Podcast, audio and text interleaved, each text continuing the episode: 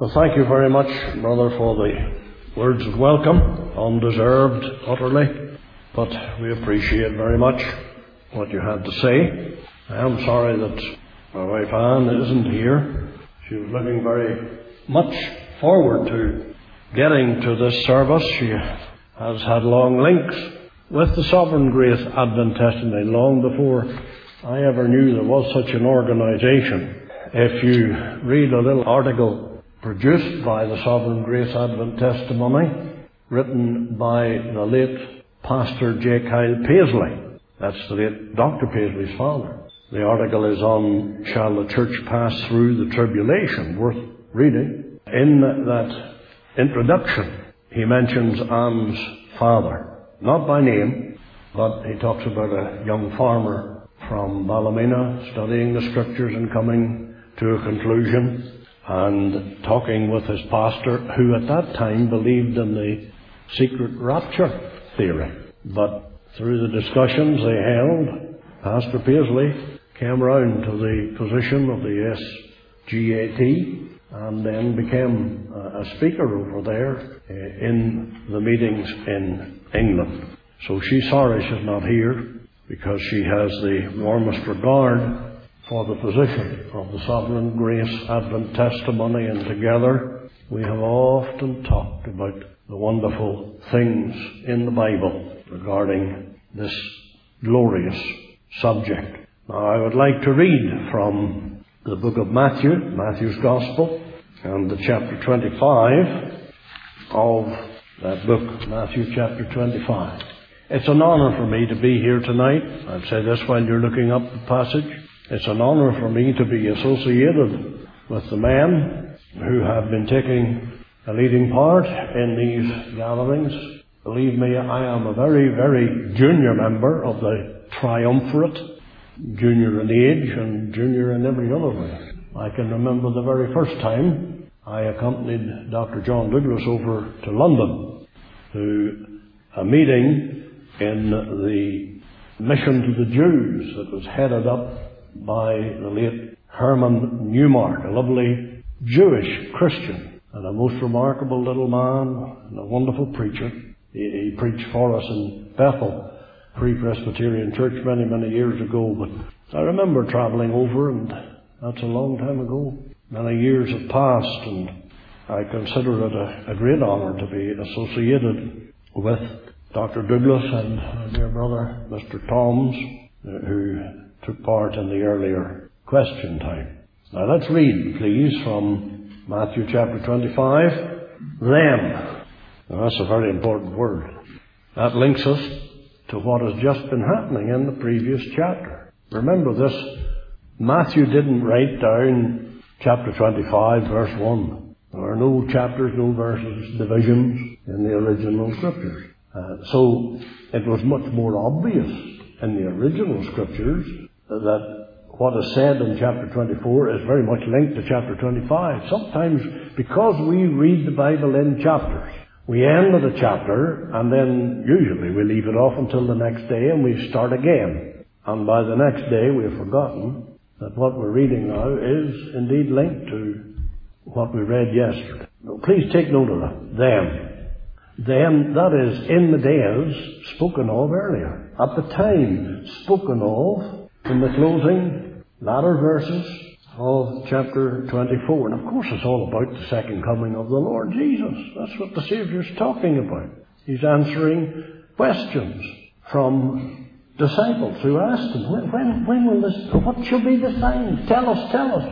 I often, when I preach on this, I often say, you'll notice what the Lord didn't say when these disciples asked him questions. He didn't say, forget all about prophecy. Stick to the doctrine. Stick to missionary work. Stick to evangelism. Don't you bother yourself about prophecy. No, he didn't. But he told them in great detail. Because that's the mind of the Lord.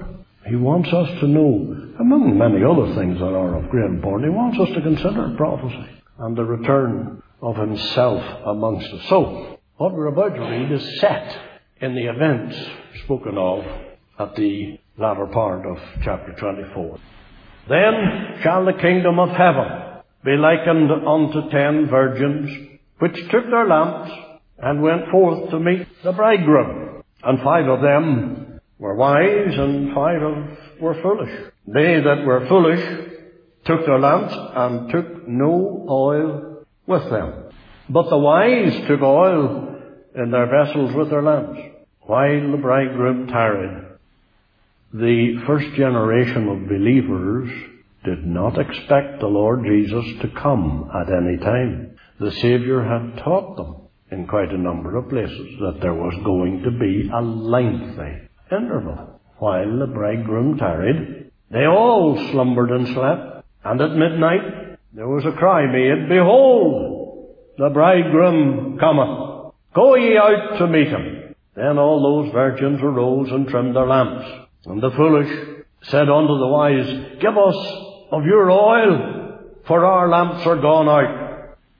But the wise answered, saying, "Not so, lest there be not enough for us and you. But go ye rather to them that sell, and buy for yourselves."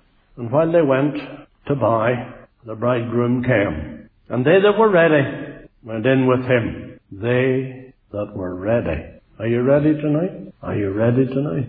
They that were ready went in with him to the marriage, and the door was shut. Afterward came also the other virgin, saying, "Lord, Lord, open to us." But he answered and said, "Verily, I say unto you, I know you not." Salvation is all about knowing Christ.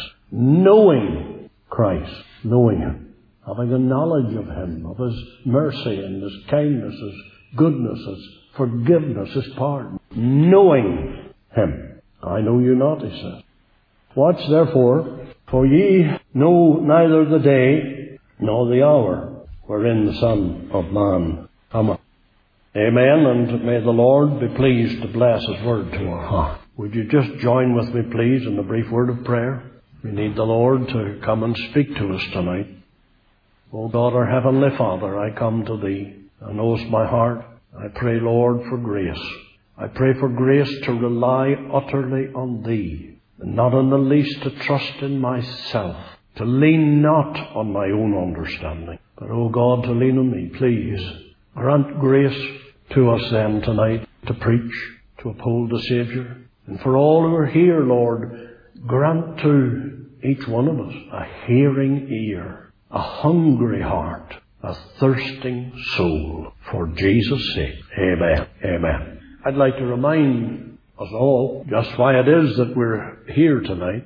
We're met together in humble acknowledgement of the Lord's favour to us in these last days, in that he has preserved his truth concerning his second coming, and that he has, to a measure, reawakened amongst his people an awareness of just what he has said by his prophets on this glorious and blessed truth. We salute the memory of those who 100 years ago took the stand that they did. I think I'm right in saying that there are very, very few, if any at all, organisations formed 100 years ago that today stands exactly on the same ground.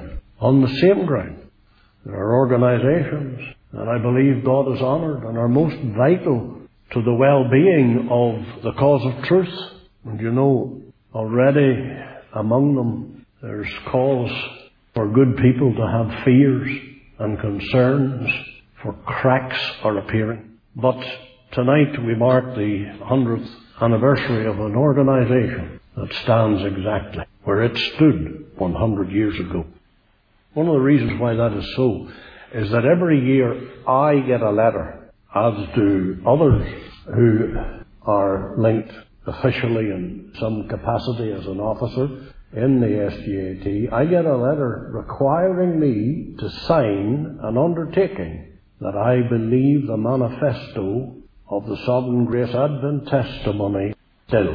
Every year you have to sign up afresh. That's a good thing. A wise thing. A wise thing. So we're here to salute those who, under God, I believe, have already done a sterling work regarding the second coming of the Lord Jesus Christ. I want to turn you to Scripture. Well, I'll be turning in many portions, but tonight I want you to turn to Acts chapter 3 to read with me some words spoken way back in that dawn of the Pentecostal age, beginning of the great spread of the gospel. Chapter 3 of the Acts of the Apostles. A great miracle has taken place. A miracle has naturally attracted a crowd. And where there's a crowd, you find an apostle preaching. And Peter here is preaching. And he says in the verse 19, "Repent ye, therefore, and be converted, that your sins may be blotted out, when the times of refreshing shall come from the presence of the Lord, and he shall send Jesus Christ, which before was preached unto you, whom the heaven must receive until the times of restitution of all things, which God hath spoken by the mouth of all his holy prophets, since the world began." Now, there's a few words there that I'd like you to particularly take note of. First of all, notice Peter said, God hath spoken by the mouth of all his prophets. People have often said to me, our minister never mentions this subject. There never was a prophet who didn't preach on this subject. That's what the Holy Ghost has written here. Does that not tell you something of its importance? Look again. The mouth of all his holy prophets since the world began. We're celebrating this gathering as somewhat unique because it's not that common for people to gather together in a prophetic conference. Though I must say that in Kilskiri we've been holding it for quite a number of years, just as a congregational thing. This here is a Sovereign Grace Advent Testimony sponsored meeting, as it were. But you'll notice that Peter says that since the world began, God's people have been studying this matter. It's only in these days that the studying has stopped. I would that every minister would consider that fact. I would that every minister would listen to this question. Why, brother, do you not walk in the footsteps of the prophets, the holy prophets, who spoke on this subject since the beginning of the world? Oh, it's an important subject, men and women. An important subject. But Jude, the apostle, he indicates to us, gives us an example of just what it was the prophets preached since the dawn of time. It's a little reference that you could very easily miss, situated as it is in the small little book of Jude and tucked away in that small little book at the end of it. And yet, it's a little statement that's just brimming with important truth. Would you turn it up? The chapter, well, it's only the one chapter, but the verse 14 of Jude. Listen to what Jude has to say. Verse 14. "And Enoch also, the seventh from Adam, prophesied of thee, saying, Behold, the Lord cometh with 10,000 of his saints." And let me just stop there and say that you'll notice that Jude is referring to the same rascals as Enoch was referring to. You can see that he's criticizing these false prophets, these apostates, these deniers of God's truth and grace. And then he says, and Enoch spoke against them. You see, the battle against the lie has been going on for a long time. And the quarrel between God's people and God's servants and the devil's crowd. It's been going on a long time. And Jude is saying, well, I'm taking up the very subject that Enoch spoke about. "Enoch also the seventh from Adam prophesied of thee, saying, Behold, the Lord cometh with 10,000 of his saints to execute judgment upon all, and to convince all that are ungodly among them of all their ungodly deeds which they have ungodly committed, and of all their hard speeches which ungodly sinners have spoken against him." Enoch, the seventh from Adam. Adam was alive after Enoch was converted, and when Enoch was walking with God, and when Enoch was preaching. And it's because of that that I'm inclined to think Adam heard this sermon. Adam heard this sermon that Jude is quoting, that Enoch preached. The point being, men and women, the subject of the second coming of Christ has been studied, rejoiced over by God's people since the dawn of time. Before the first coming, they were studying the second coming. Isn't that significant in the light of the negligence current there is today regarding the coming again of our Saviour? The restitution of all things that Peter spoke about in that verse I read to you is, of course, the return of the Lord Jesus Christ. And it has been the subject of all the prophets. I find myself unable almost to go any further with the message, because there's things springing into my mind regarding this. But how disappointed the Lord must be that this subject does not occupy us to a far greater degree. I don't often travel on a train because they went out of existence down our part of the world long, long, long ago. But now and then, usually when I'm over in England, I might get a chance to ride on the train. And I notice when you go there, people are loitering about the platform, but then suddenly there's a stir amongst them. The signal has indicated the train's about to come, and everybody is grabbing handbags and suitcases and other bits of luggage and items they're carrying, and they're getting ready near the edge of the platform, getting ready to get on. Don't you know the train's coming, believer? Don't you know the Lord is near? We ought to be ready. We ought to be getting ourselves ready for that event. Ready for that event. This blessed event, this wonderful return of our Saviour, which has been universally spoken of by the prophets throughout the ages, from the beginning, has sadly been neglected by so many of God's servants. And not only today, but it's a subject that has, to a large degree, been neglected for centuries. At this time, we meet to bless God for His stirring up of hearts, the hearts of men who, some 180 years ago, and that's just an approximate date, but going back 180 years ago, there were men whose hearts were suddenly touched by God, and who began to give thought to what the Bible had to say about the second coming of the Lord Jesus Christ. I feel myself that there is a great parallel between what happened 180 years ago and what happened in the times of Luther and Calvin and Knox, the time of the great Protestant Reformation. Back then, suddenly, there was a stirring, a reawakening and a rediscovering of the teaching of the Bible on the vital doctrines of the gospel. Well, 180 years ago, there was something similar. There was a rediscovering of the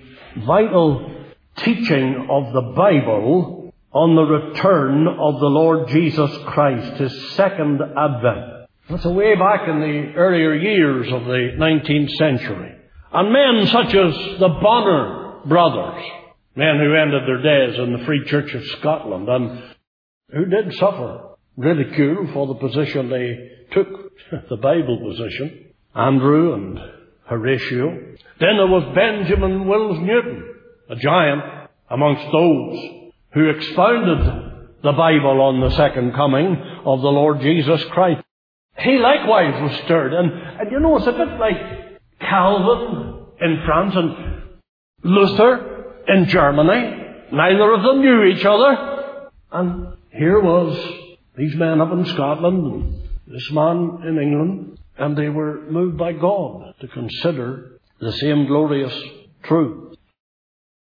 Dr. C.Y. Biff, S.P. Tregellis, David Barron, a Jewish convert, George Mueller, and others.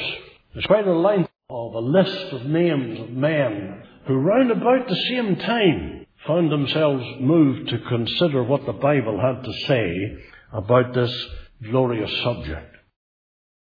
And there was an awakening. There was an unusual awakening, an unusual stirring amongst men with regards to the second coming of the Lord Jesus Christ.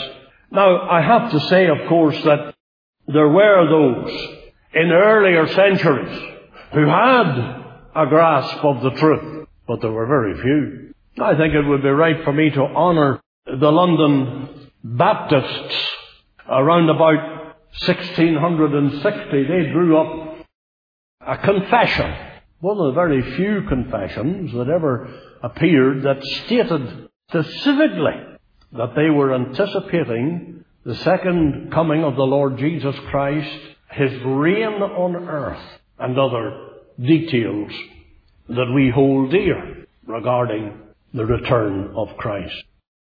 But they were few and far between, and such references to a large degree disappeared from Baptist ranks. There were those amongst the Westminster divines, the authors of our own Westminster Confession of Faith. There were amongst those who believed what we believe. And lo, it pleases some to give the impression that the Westminster Confession of Faith does not teach what we believe, and that we are going against the oath that we took with regards to the Westminster Confession of Faith. But that's not so. That's not so. But it suffices for me just at the present juncture to mention that there were those who bore witness in dark times to the truths that we hold fast. I can say to you, talk to the Reverend McClung, and he will put you in possession of an article that he penned on those amongst the Westminster divines who held to the view that we have concerning the return of the Lord Jesus Christ. But it's because of those men whose names I have just mentioned and listed, and who are featured amongst the publications of the Sovereign Grace Advent Testimony, and their names live there on that table at the back of the meeting. Those men rejected the long-held view of the return of Christ that goes under the name of amillennialism. That is, that there is no millennium. The A carries the same meaning as the A in atheist. An atheist is someone who doesn't believe in God, doesn't believe in theism. And an amillennialist is someone who is against the idea of a millennial reign. And those men that I've mentioned were severely mocked and despised by those who clung to amillennialism. Amillennialism had its origins in the heretical teachings of one of the early church fathers, to give him his title, Origen. He lived from 184 to 253 A.D. Now, he wrote hundreds and hundreds of homilies and leaflets and pamphlets and expositions of the Word of God, almost the entire Bible indeed, interpreting God's Word by means of allegories. In other words, he didn't believe that what God said he meant literally, but he suggested that these things were but allegories, and that we had to place upon the Word of God our own interpretation and notions. And his method of interpretation became increasingly the norm for most preachers. And right up to the Reformation, that's what Popery believed and taught. And after the Reformation, sadly, they carried that over. Oh, they left many things in Popery, but if only they had left behind Origen's views and notions on understanding the Scripture. And sadly, there are all too many ministers today, good ministers, faithful ministers, men who love the Lord, but who adhere to this understanding with regards prophecy. You only have to open some of the most notable commentaries, and when you come to a prophetic portion speaking of the future of Israel, the future of Jerusalem, they will tell you, well, this doesn't mean Jerusalem. This doesn't mean the nation. This doesn't mean the country. This doesn't mean the Israelites. This is God speaking about the church. This is God speaking about the gospel age. But that's not so. That's not so. And I think it's a little bit arrogant, to say the least, for a mere man to come along and step out, as it were, from behind God and interrupt the Lord and say, oh, by the way, he doesn't mean what he's saying. But let me tell you what he means. I think that's arrogant, foolish. That's what amillennialism does. It was some years ago that Dr. John Douglas penned a leaflet and produced it, in which he drew a parallel between the principle of exegesis adhered to by those we have come to call, in the Free Presbyterian Church, modernists and liberals. He pointed out that the exegesis, the plan that they followed when they were seeking to explain the Word of God, is very similar, if not altogether the same, as that used by Origen and the amillennialists. Now, Mr. Douglas didn't win too many friends as a result of producing that leaflet, but there were none of the amillennialists knocking down his door to challenge him or answer him, because what he said was right, and they dare not challenge him. And it stands still so today. This evening we salute the memory of those whose testimony and witness gave rise to the Sovereign Grace Advent Testimony 100 years ago, and also those whose labours have kept the flame of truth burning brightly over the last 100 years. Mention has been made frequently of Mr. George Frommo, the first Sovereign Grace Secretary, a nice English gentleman. I met him some time after I had, in company with the late Pastor Jack Glass of Glasgow, chained myself to the railings of Buckingham Palace, which is not exactly what a nice English gentleman is inclined to do. But we got over that. We got over that, and I have the fondest memories of our dear brother who is in glory even now. But we not only salute his name, I want to salute the name of Stephen Toms, who took over from Mr. Frommo and is secretary still today. The work and the witness of the Sovereign Grace Advent Testimony owes much to the unsparing, selfless labours of this man. That little book that comes, or little magazine that comes through our doors on time, entails an awful lot of work. The meetings that are organised faithfully in London requires a lot of work. And dear brother Stephen, I salute you tonight. I salute you tonight. But then there's somebody else I want to salute, and that's his wife Jean. She has laboured alongside him all her years of association with him. She is the most faithful Sovereign Grace Advent Testimony member. Of that I've no doubt. I think I can say she has probably been at every meeting that it has organised. She has aided in the preparing, posting and packaging of the magazine. And wherever meetings have taken place in England, she usually is there making tea and providing refreshments for those who gather. Her home as an open door for invited preachers of the Sovereign Grace Advent Testimony. My wife Anne and I have been lovingly looked after in her home on many, many occasions. I must confess, I hate going there. Do you know why? Because they get out of their bed and give it to us and disappear off into the rest of the house somewhere, and I always grieve over that. But that's the kindness of Stephen and Jean Toms. I know that Dr. John Douglas would wish to be associated with these words, as also the chairman here tonight, Mr. McMillan. I'm sure of that. Well, may it please the Lord to bless the ongoing witness of the Sovereign Grace Advent Testimony, and may it begin in His mercy to advance more and more amongst people in this United Kingdom, and of course further abroad. I have every hope that there is something significant in this gathering here this evening and the earlier part of the meetings here in Newton Abbey. Now tonight I want to yet turn to my text. I'll try not to keep you too long. I can assure you of that, because I have to preach tomorrow at 12 o'clock in Ardara, so I've got to get there.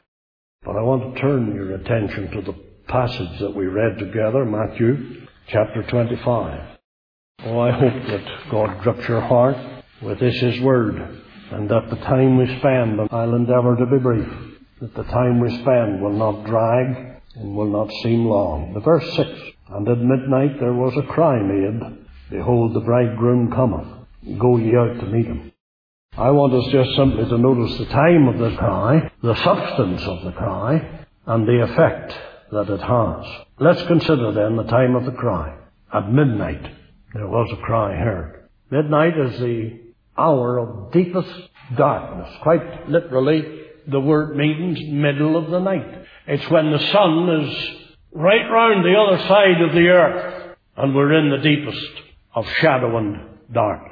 Mr. Toms mentioned a verse in Daniel in the earlier discussions, and I just mentally took a note of it. It's in Daniel chapter 8 and the verse 23. And in the latter time of their kingdom, when the transgressors are come to the full.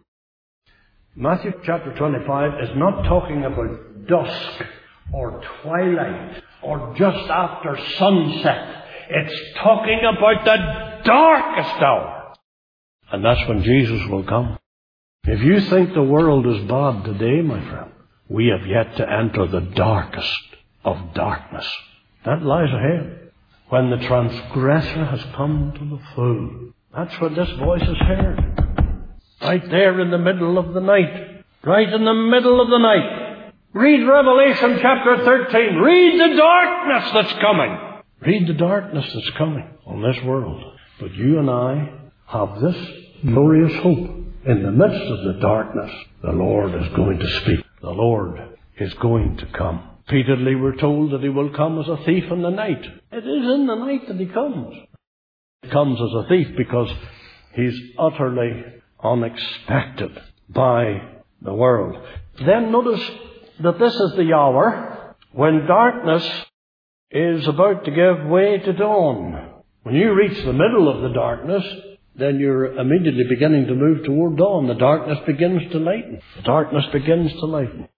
And bless God, and darkness in its fullness descends upon this world, my friend. We're but a step from the dawn of Christ's reign. Then again notice that this hour, the middle of the night, is the time that an army gets ready for battle. In Judges chapter 7, there's a little bit of information given us there regarding Gideon and his battle against the Midianites. Chapter 7 of Judges, and we're looking at the verse 19. So Gideon and the 100 men that were with him came unto the outside of the camp in the beginning of the middle watch. That's the watch, the short 3 or 4 hour period that had midnight right in the middle. Started around about 10 o'clock and ended about 2 o'clock. Right in the middle was midnight. That's the hour that Gideon attacked the Midianites. That's the hour when suddenly at his shout men broke the containers and shone the lights. Oh, I tell you, that's how it's going to be. That's how it's going to be. At midnight, the Lord will respond to the wickedness of man that has plunged the world into darkness. I might just say this. In Isaiah chapter 10, I'm not going to take time to turn it up. You turn it up. Isaiah chapter 10, you have a reference to the Antichrist and his defeat. And God says, As I defeated the Midianites, so I will defeat the Antichrist. And if you read the account of the defeat of the Midianites in Judges 7, you'll see that they never came back again to Israel. In fact, apart from Isaiah 10, there's no mention of the Midianites in the Bible again. The final defeat of rebellious man when Jesus comes again. When Jesus comes again. Oh, there's many other verses come to mind, but I'll forgo them at this present time just for the sake of time. We kept you pretty busy today, so we'll not weary you. Let me come then to the substance of the cry. Behold. The word is translated lo, L-O, or see in the number of places. You can find it in Matthew chapter 24 and the verse 23. There it refers to deceivers claiming that Christ has come, and they're saying, lo, behold, here he is. But it's a deception. But when the Lord uses this word, behold, the bridegroom cometh, it's a genuine announcement. It's not a deception. It's not a deception.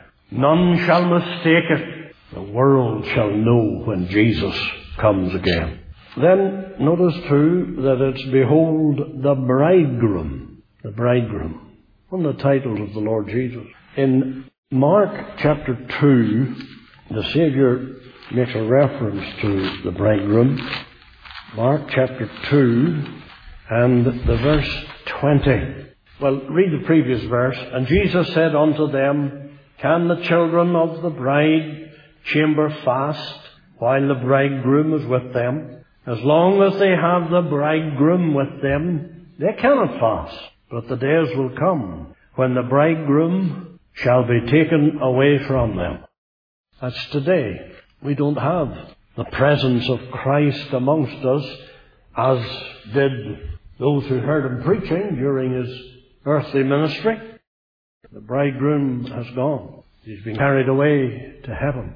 I think when we read Acts chapter 1, the verses 10 and 11, where the disciples are gazing steadfastly into heaven, we get something of the sense of loss that they must have been acutely aware of at that time. He's gone from us. The bridegroom had been taken away. That's why the church, faithful church people, have ever since that time been waiting on the Saviour. When Paul wrote to the Thessalonians, he defined their Christianity in the opening chapter of 1 Thessalonians, and he tells of how all around have been talking about their conversion. Verse 9. For they themselves show us what manner of entering in we had unto you, and how ye turned to God from idols to serve the living and true God, and to wait for his Son from heaven. That was the disposition of the church in those days. They were waiting. Waiting. That's a phrase we often use. We say to someone, what are you waiting on? They're not doing anything. They're standing. They're waiting. What are you waiting on? Does the church show that sort of aptitude today? Are we a people waiting? Are we not a people busy about anything and everything that concerns ourselves, our own well-being, our comforts, our earthly possessions, etc., etc., etc.? We're not a people waiting, as was the early church. There isn't the consciousness that the bridegroom is gone and we're waiting for his return. He's the one that's longed for.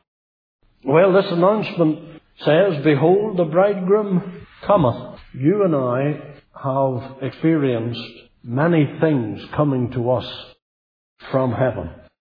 As James tells us in the first chapter of his general epistle, all good things come from above. Come down from above. That's what the Bible says. If any of you lack wisdom, let him ask of God, that giveth to all men liberally, and upbraideth not, and it shall be given him. Every good gift cometh down from above. But oh, I tell you, greatest of all gifts is coming again. Behold, the bridegroom cometh. I don't believe, no matter how well you research the Bible, that you can ever comprehend the glories of that day, or what it is we will experience and enjoy that day. You know, the Lord Jesus is called in Haggai chapter 2 and verse 7, the desire of all nations. Isn't that a wonderful title? And I will shake all nations. Dr. Douglas was mentioning that. And the desire of all nations shall come, and I will fill this house with glory, saith the Lord of hosts. The desire of all nations. Romans 8 speaks about the earth groaning, groaning. waiting for the adoption of God's people. Since the dawn of time, the redeemed have groaned and have longed, as I've already shown to you, for the Lord Jesus to come again. He is indeed the desire of his people among all nations. Then notice, it says, go ye out to meet him. You know, as I read Matthew 25 tonight, I noticed, or I just had it brought home afresh to me in verse 1, and it says, then shall the kingdom of heaven be likened unto 10 virgins which took their lamps and went forth to meet the bridegroom. That's what the early church was like, you see. That's what the early church was like. They were waiting on the bridegroom. But then there came the period when they went to sleep. And then there came the voice from heaven at midnight, which woke them up and commanded, go ye out to meet him. That's the church getting back to what it should have been doing all along. That's being restored to your first love. And I believe when Jesus Christ comes again, by his grace, his church will be what it ought to be. And it will be like the early church. He's not going to come back to a defeated, overrun people. But he's going to come back to a people living for him and filled with blessing and with fire. Go ye out to meet him. Go ye out to meet him. That's what I hope springs from these meetings. Each one of us beginning to change the pattern of our lives so that we're waiting for the Lord to come. We're waiting for the Lord to come. We had Mr. and Mrs. Toms down with us for a few days. There's never enough days. We always enjoy having them. But I don't enjoy my wife's preparation for such, because you know what wives are like. Oh, I'm shouting, it'll do all right, they'll not mind, don't worry. No, this is to be done and that is to be done and the other thing changed, and well, it's just as well I'm not in charge, Mrs. Toms, and rather it's my wife that gets things ready for you. But we need that spirit of energy and anxiety that looks around us and prepares ourselves, our lives, our families, our children. The Lord. Well, we'll quickly look at the effects of the cry. Then all those virgins arose and trimmed their lamp. The lamp had gone out. Young ones today just don't know exactly what that means. Maybe more than just young ones, but trimming their lamps. I can remember trimming the lamp when you're burning a wick soaked in oil. After a while, the top of it, where the part that's burning, it gets ragged. And when it gets ragged, it begins to put forth a flame that's smoking. And the globe on the lamp gets all smoky, the light is cut down, and there's a smell in the room and all the rest of it. So what you have to do is just trim the top of the wick, cut off the burnt bits, and you have a nice even flame and no smoke. That's what's spoken of here. They were making their lamps official. They were trimming them. It says they arose. Surely that indicates that they were recumbent, lying down. And is that not what the church is today? That word arose is illustrated for us in the Word of God, in that it is linked to the base of another Greek word, part of the same family. Let's say a cousin. And that word means to collect one's faculties. They arose. They collected their faculties. It's what you do in the morning when you're waking up. It takes you a moment or two. Focus the eyes. Recognize where it is you are. What time it is.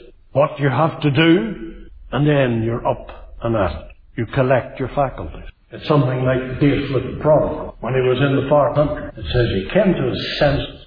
Saw the circumstances in which he was in a light that he had never saw them in before. Realize what a fool I am.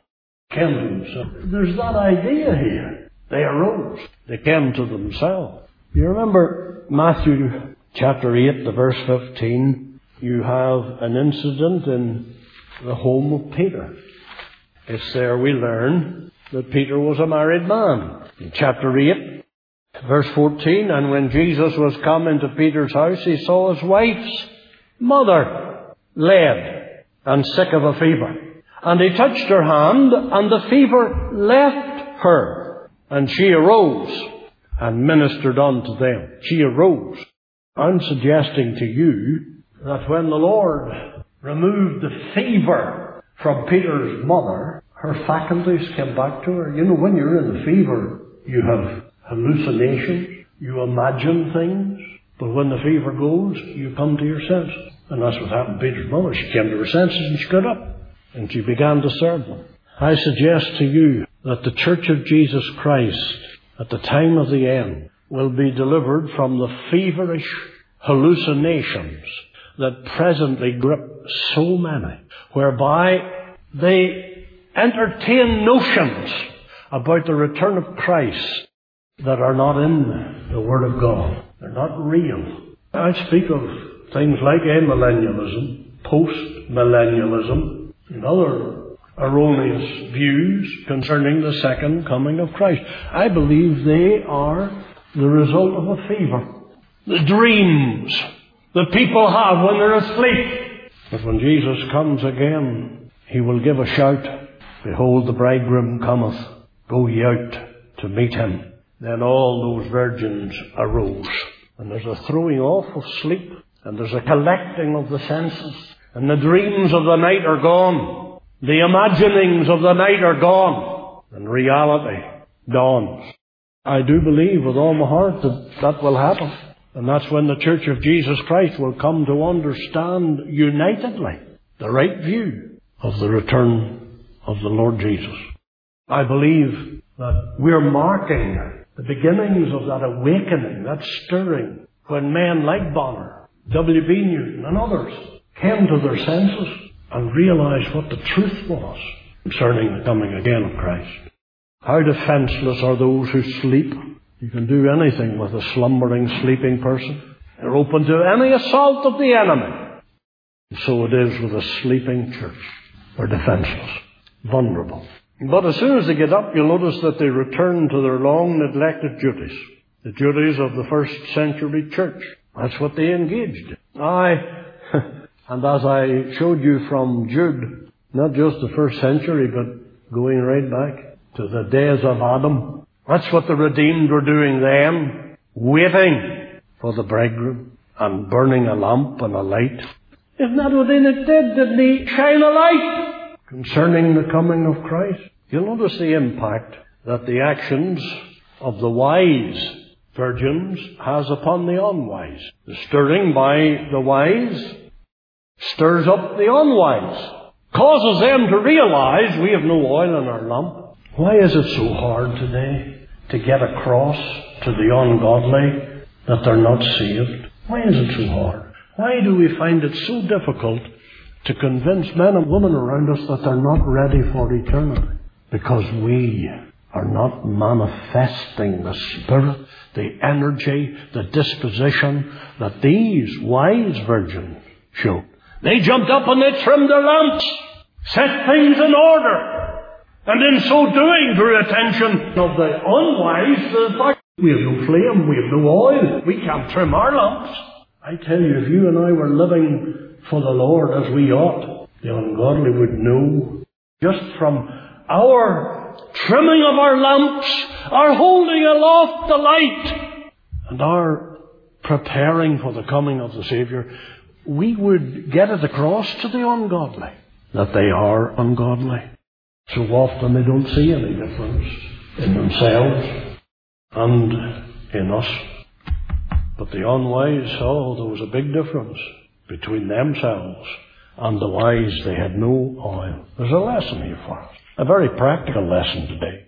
If we would see our friends, our loved ones, our children awakened to the need of their souls, then let us seek to live as did these wise virgins, aroused, awakened, stirred, and going about readying themselves to welcome the Savior. And at midnight there was a cry made, "Behold, the bridegroom cometh, go ye out to meet him."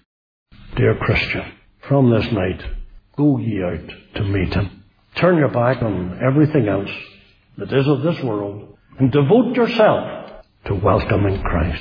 That's the message of this text. Protestant God will be pleased to bless to your hearts for Jesus' sake. Thank you for coming today. Thank you for your patience today. And I do trust that God will reward such by giving you a generous portion to take home and meditate upon. The Lord bless you.